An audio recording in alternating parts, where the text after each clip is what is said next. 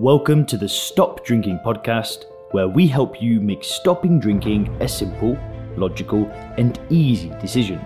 We help you with tips, tools, and strategies to start living your best life when alcohol free. If you want to learn more about stop drinking coaching, then head over to www.soberclear.com.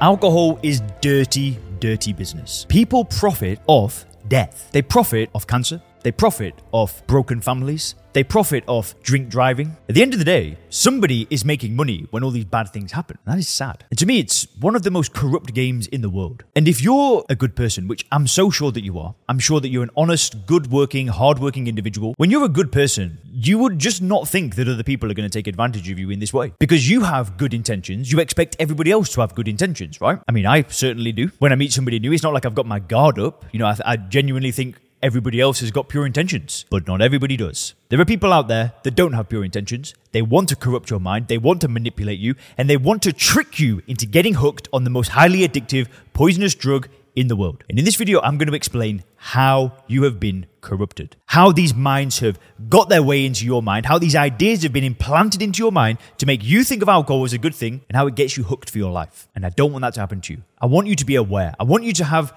this video be like a shield and a sword against the lies, against the nonsense, because if you're aware of it, they're, they're never going to win. You're going to win. And that's what we want. We want you to win. We want you to not drink alcohol, to get on this path and stick on this path for as long as you damn can. So I'm going to talk to you about the, the various phases that people go through when they're getting hooked on this drug. Because if alcohol was made tomorrow, nobody would drink. But the thing is, is this has been going on for hundreds of years. Billions of dollars have been spent on this, on these angles and this advertising. And this is not done by accident. This is done by design. So the very first phase and the thing that happens, even when you're like, your brain is developing at one, two, three, four, five years of age, this is happening to you. But the first thing lies in the conditioning. Think about what happens on a movie, right? Where the, the character is looking confident and strong and has a few drinks. Think about when you put on the, the TV and, you know, you see some news article about wine drinkers living longer. Man, you, you, you put the advert on, and then there's that celebrity that you look up to that's endorsing alcohol and endorsing this brand. And then before you know it, then you see your favorite sports person celebrating with some. It, it just goes on and on and on and on and on. So, of course, by the time that you're of the legal age to drink, you're ready to drink because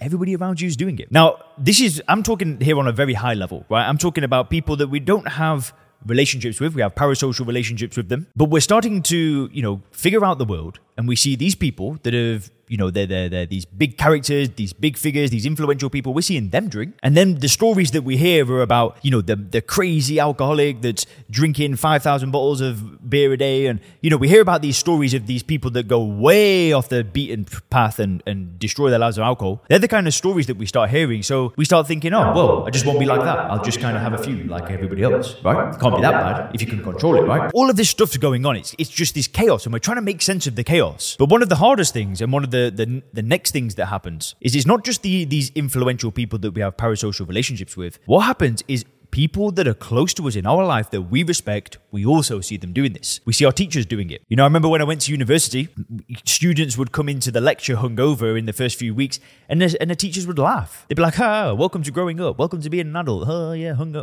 It was crazy, right? And then maybe your parents, the the people that you love the most in the world, they're saying, "Yeah, let's have a few drinks." You're seeing them drink. You're seeing them come home after a hard day of work, opening a few beers, relaxing on the couch. So we've got this conditioning that's fueled through millions and millions and millions of dollars spent on it with the people that we love the most in our life and they're drinking. So, what happens when you get to the legal age? When you're 21 or 18 in England, you're already convinced that this stuff's worth doing. This stuff's worth drinking. You're absolutely convinced. But then what happens is, you know, we do things like we have a beer. I don't know if you can remember the first time you tried beer. I remember the first time I tried beer, the first time I tried vodka, and then I found this blackcurrant liqueur, and I remember drinking it and telling my friend, "Oh, this isn't that bad."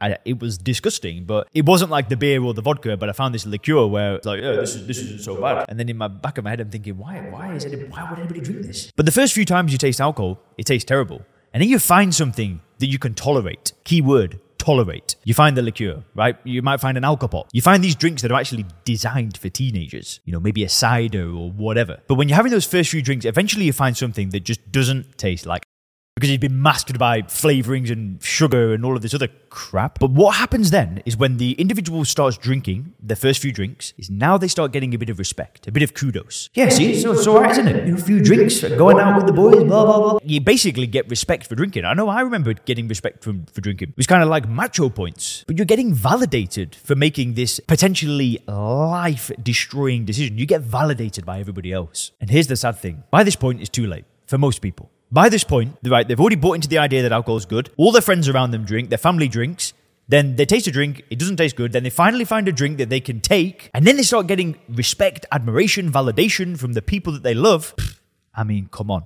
It's game over. Who isn't going to get hooked on alcohol after all of these things have happened? And this is why I hate it. I hate it when people say that all this is your fault. When people say that your genes are different. When people say that you've got a disease, you are born this way, you're going to die this way, you're an alcoholic for the rest of your life. How can that be the case when all of these things are working against you? But then if you can't control it, it's all your fault. This is not your fault. You have been manipulated into drinking this drug. But here's the thing the issue lies in your beliefs. All those things that have happened in your life up until this point and, and the way that you view alcohol is all beliefs. It's not real. It's not absolute truth. Absolute truth is if you see what alcohol is, it's a highly addictive, poisonous substance that will kill you. That's all that it is. But these different beliefs and these different ideas have been surrounded by the drug to make you see it in a different way. And that is done by design. That's not an accident. It's not done just because that's the way we do. No, it's done by design because people make money and they make it at your expense. They don't give you value. They don't help you. They make it at your expense. But the great news is, is that you can change these beliefs.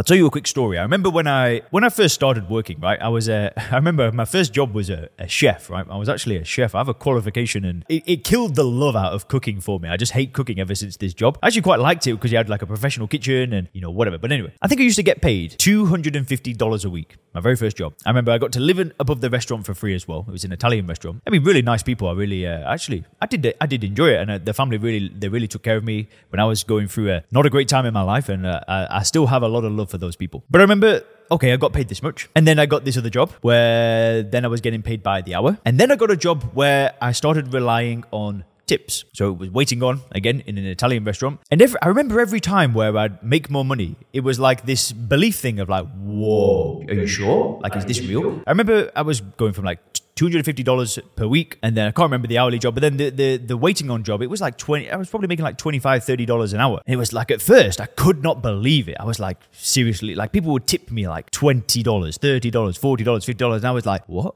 Serious? That much money? Because my belief system was this is a lot of money. And then eventually I got started as a personal trainer where I did my very first business. This was actually the first time that I ever stopped drinking. I, I started a personal training business. I remember writing down like, who do I want to be in life? And uh, this was like the day after stopping drinking. I wrote down about being a personal trainer and adding value to people. And then I remember the same thing happened here. It was another increase in income. And when I got started in entrepreneurship, I had these strange beliefs around money. You know, I, th- I, used to think things like if if people had a lot of money, they must have cheated. They must have stolen it in some way. They must have lied to somebody, and, and that's how they got a lot of money. And because I grew up so poor, I had a, a, a lot of like these weird beliefs around money and scarcity thinking, and thinking that there's not a lot out there. It's really hard to come by this stuff. And I remember the very first client that I got was this guy from Taiwan, this uh, this Asian student, and he. I remember we sat down. He bought my most expensive package. It was like a thousand dollars for X amount of sessions, and that used to be my, my my monthly salary. It was it was crazy, right? I couldn't believe it at the time. I was like, I used to get paid this in a whole month, and this guy just paid me for